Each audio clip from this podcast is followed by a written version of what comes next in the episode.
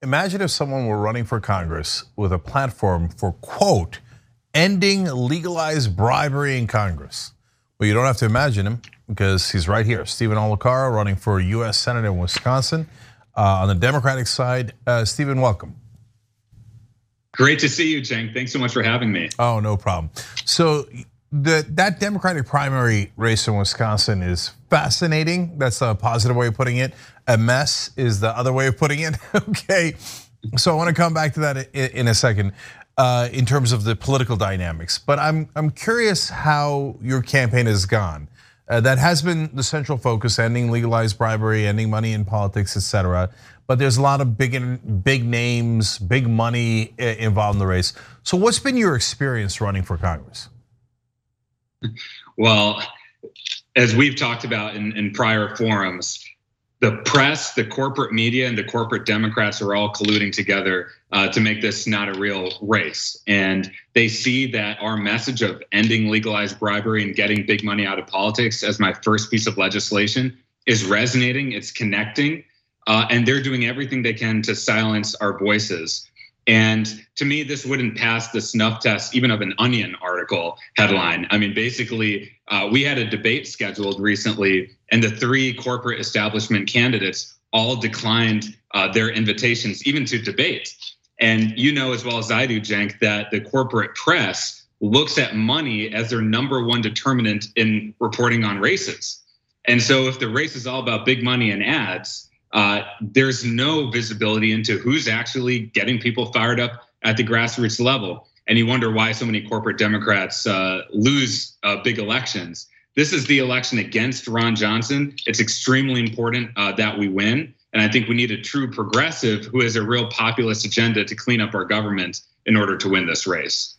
So I remember we had a debate uh, when I ran for Congress, and uh, the Democratic favored candidate, the establishment candidate, didn't show up, and the crowd was like booing her. It was amazing. All the other candidates spoke out against her, and the headline in the corporate media was uh, smaller candidates criticize uh, Christy Smith, who's out doing the, uh, the the people's business. Okay, I mean, the fact she claimed that she was in the, you know, state legislature at the time, and that's why she couldn't be there, is a total lie, fabrication, easily disproved, right? If they just, but no, they're just going to frame everything in favor of the established candidate. So now, Steven, it's one thing when you hear it from the outside; it's another thing when you live it. So yes. Even having talked about it, were you still surprised at how significant the bias in the press was? It's a good question. I, I was well aware of these forces before I jumped into the race, but stepping into the process myself, you just see how hilariously unequal this electoral system is. And you start to see things behind the scenes that if it just got out into public, people would be outraged. I mean, just the candidates themselves don't talk about experience, don't even talk about what they want to achieve. They're just trying to put up some generic ads on T V, and it's just a race to to obtain name I D essentially. And seeing more behind the scenes, also how the corporate media is involved in all of this was was shocking. For example, this is one of the most important Senate races in the country. In fact, the balance of the U S Senate could hinge on this race. So I assumed that there would be many candidate forums, multi-candidate events, debates, that the media would be covering that. And frankly, they haven't. To date, this campaign's been going on for over a year now. And how many multi-candidate events, which happen almost every week now, how many candidate forums have the corporate media showed up to, to report on? Zero. And they admit that themselves. And then we, as we already talked about, there have been, not only in the first debate did they cancel it because not enough people showed up. Of course, we still showed up there. Uh, but still to date, there have been zero debates as well. So just seeing that was surprising to me because I think that the public deserves to know what their options are. And as a result of this negligence from, from all of these forces, the top front runner in this race right now by over a mile is I don't know. It's undecided. And so there, there's a huge problem uh, in terms of just awareness in this race, and we got to close that gap. uh, in terms of our digital media and unconventional campaigning. Uh, as an example, we launched a bar band tour across the state where I'm playing with the local bands, everything from Nirvana covers to Black Sabbath, and it's been a lot of fun and a great way to reach people. The website, by the way, is steven olikara dot com, uh, and we'll put the link down below too. So Steven, uh, one last thing about the media, and, and there it is, we're showing it to you so you know how to spell it too. Um, so um, there's the mythology in the media that uh, elections are about a battle of ideas. And that uh, you know, you run and a, and a corporate Democrat runs and another progressive runs, and then you guys all had a, a debate, and then the the people of Wisconsin decided that they liked the other person's ideas rather than they like your ideas. Um, now, how ridiculous is that? Now that you've lived it, you would hope that it's a battle of ideas. You'd hope that we have a real democracy, uh, but we don't. We have a race to be a corporate telemarketer in Congress, and I'm serious about that. And you know, to me, when I, if I'm a voter, I'm thinking to myself, we go through this process every two years and we get all riled up about around different issues. There's a huge race to fundraise and then nothing gets done on the other side of that. And at a certain point, you have to call on this process. And that's what we're doing in this campaign.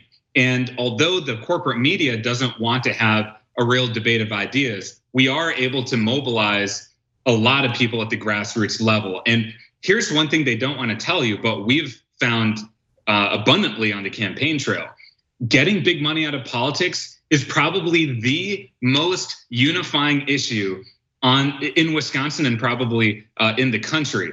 You know, the only people who are against this agenda are really the corporate elites in both parties. But I can tell you, whether I'm talking with progressives in Madison, Wisconsin, or you know, one of my favorite events was up in Neillsville at a veterans memorial where no one there was a Democrat, but a lot of people were disaffected Republicans. They were just as fired up about this agenda as Madison progressives were. So this is a movement whose time has come, and they just got to give us the mic. And I appreciate platforms like this to be able to get the message out there. Yeah, there is this great dichotomy that it is the one issue that unites the whole country and the one they are most animated by, and the one covered the least by the press. That's just amazing. So that's when you know the game is actually rigged, right? Yeah. And and so we can get into why and how on another day. But but speaking of bringing people together, you tried something called the Reunited States, where you were trying to bridge political and racial divides before you ran for Senate. I'm curious, I mean, in this incredibly divided U S, how did it go? So I think, yeah, this is a documentary film that's out there which highlighted my work with the Millennial Action Project, working with millennial and some Gen Z elected officials across the country and, and having community level conversations about the real issues. And the main takeaway from that is people are so hungry for new politics, and yet the political elites don't represent the real agreement that there is at the grassroots level that this corruption is rampant and it has to stop.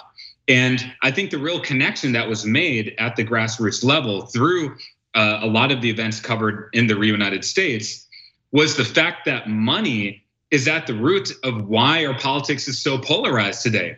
Because the number one way that you can raise a lot of money for your campaign and for a political party is just by dehumanizing a bunch of people and not really saying what you're for. And even people who are reasonable in person, I'm sure you've met elected leaders like this, Cenk. They, in private, they're so reasonable. And then in public, they go absolutely wild. And, and the reason why they do that is because of the money and the endless desire uh, to fundraise. And so, to your point, it's extremely challenging because of the systemic forces in our politics. But at the same time, I saw a very promising consensus at the grassroots level to create a more dignified and honest kind of politics. Yeah, well, look, if the press would ever give the mic to anyone running on corruption as their top issue, they'd win in a landslide. But the press will not do it under penalty of law. The only time that anybody broke through a little bit was Elizabeth Warren when she was running on corruption and legalized bribery. She even used those words at the presidential level. And you know what happened? She instantly became number one in the field. And then yeah. the Democrats yelled at her and she stopped talking about it and she slid into oblivion.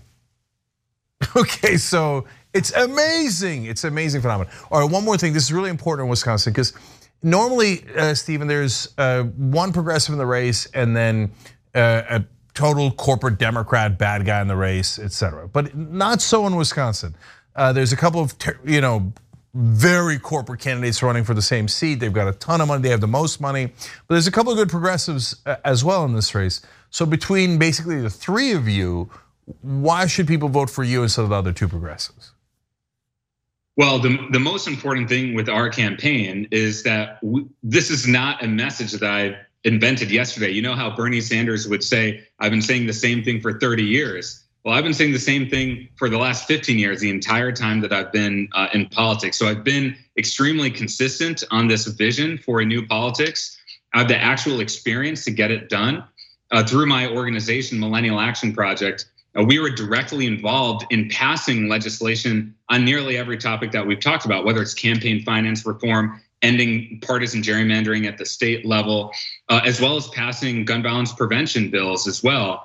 And so even we passed thirty-five bills through Congress and had a direct role on those. Even if I passed one bill through Congress, that would give me more federal legislative experience than anyone else in this race. And then the final thing is the ability to expand the electorate. Um, and you don't expand the electorate by being a political hack. Uh, and we've got plenty of those uh, in this campaign. The way that you expand the electorate and give people real hope is be being honest and being authentic and showing people that you have a real track record around your message. And so that, I think, is the biggest differentiators in this race. All right, Steven Olikara, and of course the website steven olikara dot com. Uh, thank you so much for joining us and for having the courage to put yourself out there and run. We appreciate it. Hey, thank you. Thanks for giving us a platform because we know the corporate media is not going to do that. Uh, we've been giving people a platform fighting against corporate media for a long time now, and uh, happy to do it. Thank you, Steven. Thank you.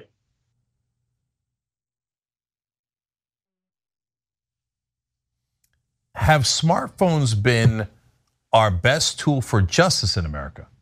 Interesting. Let's talk about it.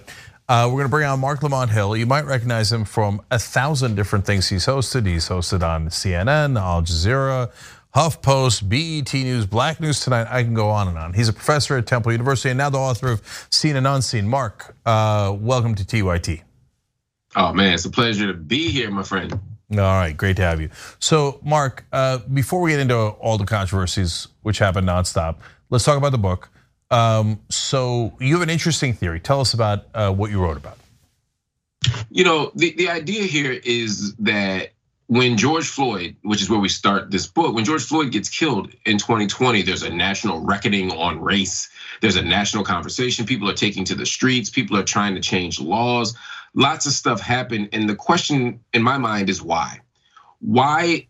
After all the people who've been killed by law enforcement, all the people who've been killed by self-deputized vigilantes, why is this the moment where things change? We thought it could have been with Mike Brown, we thought it could have been with Trayvon Martin, but there seemed to be a bigger change here.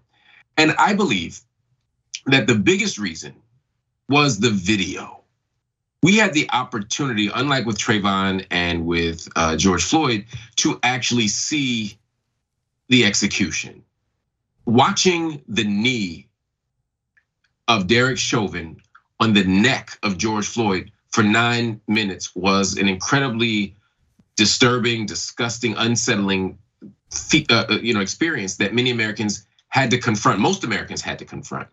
They could no longer pretend that they didn't know. They could no longer pretend that, you know, the officer deserves the benefit of the doubt. They can no longer pretend that there's not a ritual kind of harassment and violence that takes place in our streets all the time. And so this forced people for over nine minutes to witness something that they didn't want to be mature enough as a nation to, to take to take account of.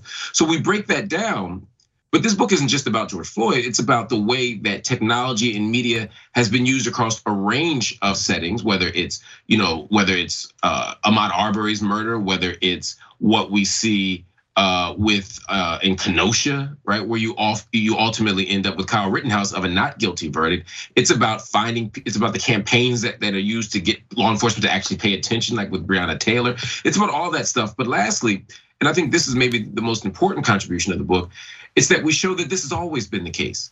Vulnerable people have always used the technologies of their day, the media of their day, to tell their story and to fight for justice. Whether it's Doctor King on the Pettus Bridge, making sure that he wouldn't get beaten in Birmingham and in the bushes, but instead on the bridge in front of the news cameras. Whether it's Emmett Till's mom showing the open casting on the cover of Jet magazine, or whether it's Frederick Douglass showing what a Negro looks like with being the most photographed man of the of the nineteenth century. It's all about using the tools to get where we need to be.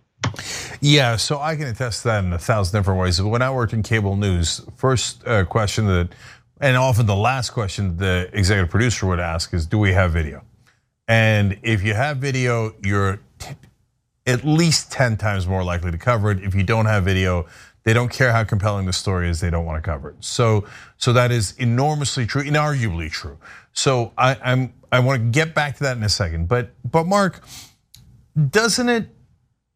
Are us recognizing that it actually happened as a country to George Floyd revealed the assumption that as a country, we didn't really believe black people until we saw it with our own eyes?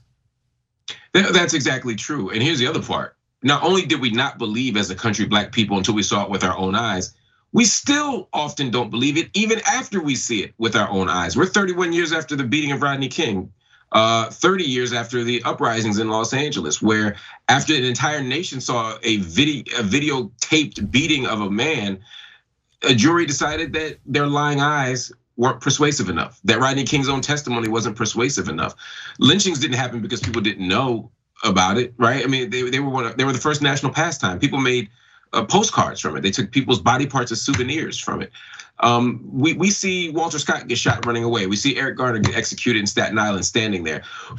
We don't have any shortage of witnesses. The problem is, to your point, black witness, black testimony is insufficient in this country because white supremacy teaches that black lives, black bodies, black stories, black truths, black testimony is simply irrelevant because we're not human. So that so that that's a big problem. So in some ways, the idea of, aha, we got the smoking gun video is almost letting America off the hook, right? Because it, it allows them to it allows them to convince themselves that all they needed was the evidence. But the truth is, America doesn't want to know. When it comes to matters of race, racism, white supremacy, capitalism, we can go on. America grows old, but it doesn't really grow up. So I often come back to this because we had a former Baltimore cop on the show, and and he said something that stuck with me for a long time.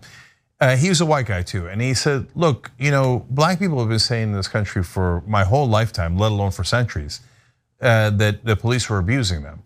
Um, and nobody ever believes them. And he's like, did we all think that they were all lying?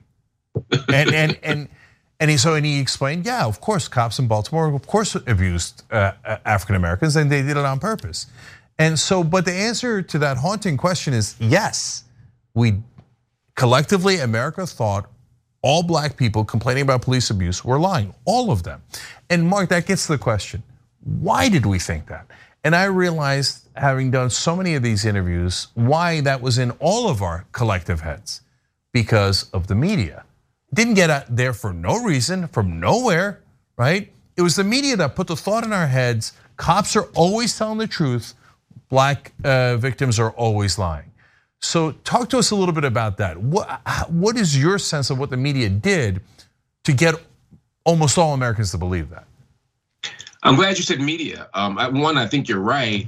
We we have a we're fed a steady diet of propaganda every single day, and it's not just cable news. Although cable news and broadcast news for decades only told the story of the hero cop, only told the story of the cop who was right. And and when Rodney King happens, it's seen as Uh, an aberration, it's seen as an outlier, but the general narrative is still the same. Um, but it wasn't just the cable news stories. It wasn't just the stories we chose to tell, but more importantly, the stories we chose not to tell. L A, the L A P D had hundreds of cases of, or allegations of police brutality every year, sometimes thousands. Chicago, Philadelphia, we're going down the list. The news media chose not to cover it. Even local news often doesn't cover investigations of police misconduct. But again, it's not just the news. You can also look to T V shows. I mean, think about America's Most Wanted. Think about the America's Most Wanted. I mean, you're it's a show, and again, there are lots of awful people in the world who do awful things to people. So I'm, I'm not I'm not understating that. And many of the people on the wanted list did the crime. I'm not pretending that they didn't. Uh, but the point here is that we were we created a kind of infrastructure through media where people who hadn't been to trial yet, people who hadn't even been, or oftentimes not even charged yet, were already effectively determined guilty in the process of this manhunt. We had shows like Cops where we romanticized police chasing people down, tackling them, uh, arresting them. Again, oftentimes people who weren't, who hadn't even been through due process yet. The cops were always right on an episode of Cops, right?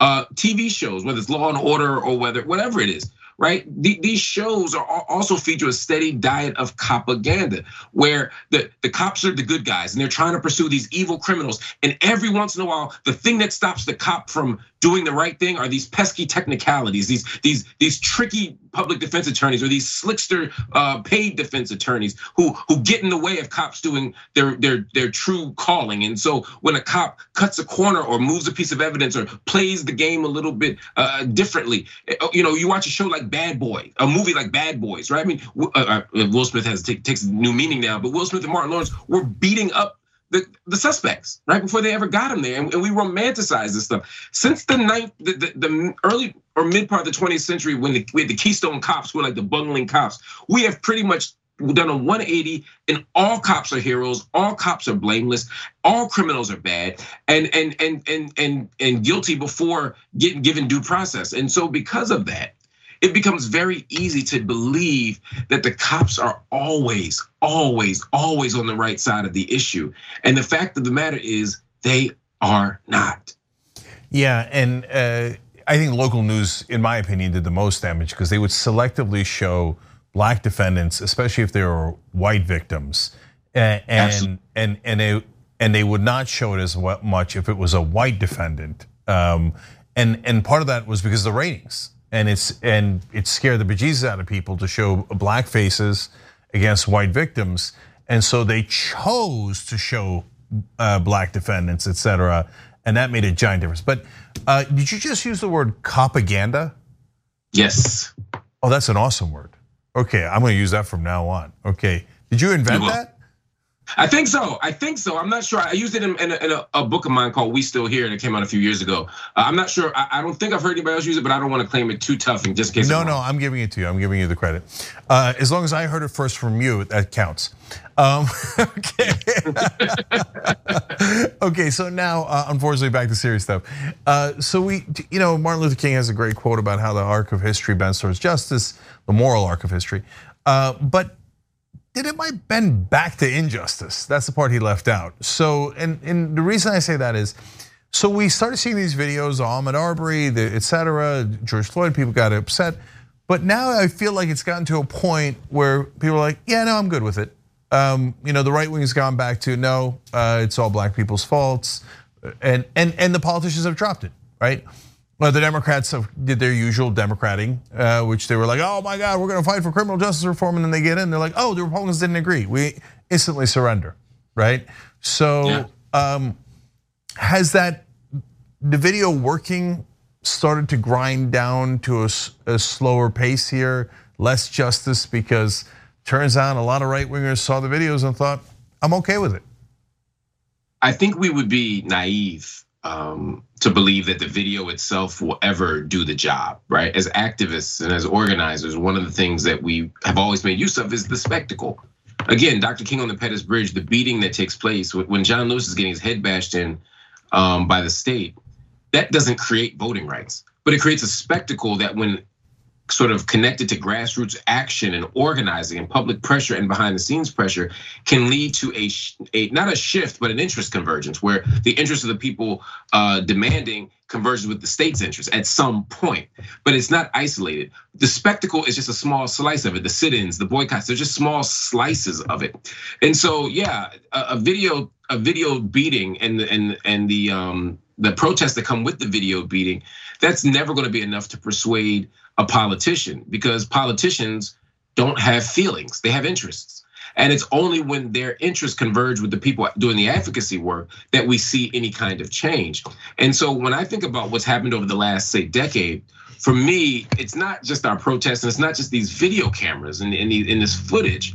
It's about the on the ground work that happens even when cable news says, you know what, we're tired of talking about dead black people. Let's talk about missing airplanes. Oh, we're back to dead black people. Oh, wait, no, we're back to Trump. Oh, wait, a few dead black people. Okay, now Ukraine. right? We're only going to focus in those small moments, those small blips, but the work continues. And I think you might even be giving the Democrats a little too much credit. I mean, somebody like Joe Biden, even in the height of this mess, said he supports cops. He was anti, not just abolition, he was anti-defunding. He wanted more cops on the street, right?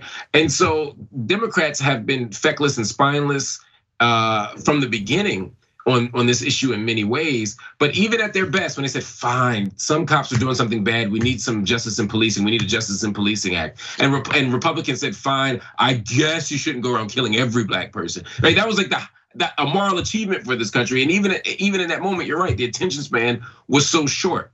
So what's the answer? The answer is to not fetishize a video, to not assign magical power to it, to not assume that it's going to be the transformative practice, but instead to say these moments of national attention have to be linked to consistent on the ground work. That's why abolitionists, I've been an abolitionist for decades. We've been fighting to close prisons and stop policing for decades. And we, these moments are helpful. And long term, I do think they matter. But it is, as Doctor King said, and as you alluded to, a long, long, long arc. And so when we get bail reform, when we get an end to privatized prisons, when we can get a civilian review board here or a defunding there, that's all work that is in the interest of the long-term vision. But it's going to take a whole lot more than some videotapes to stop this thing. All right, the book is called Seen and Unseen. Marc Lamont Hill, thank you for joining us, I appreciate it. Good to see you, my brother. You too.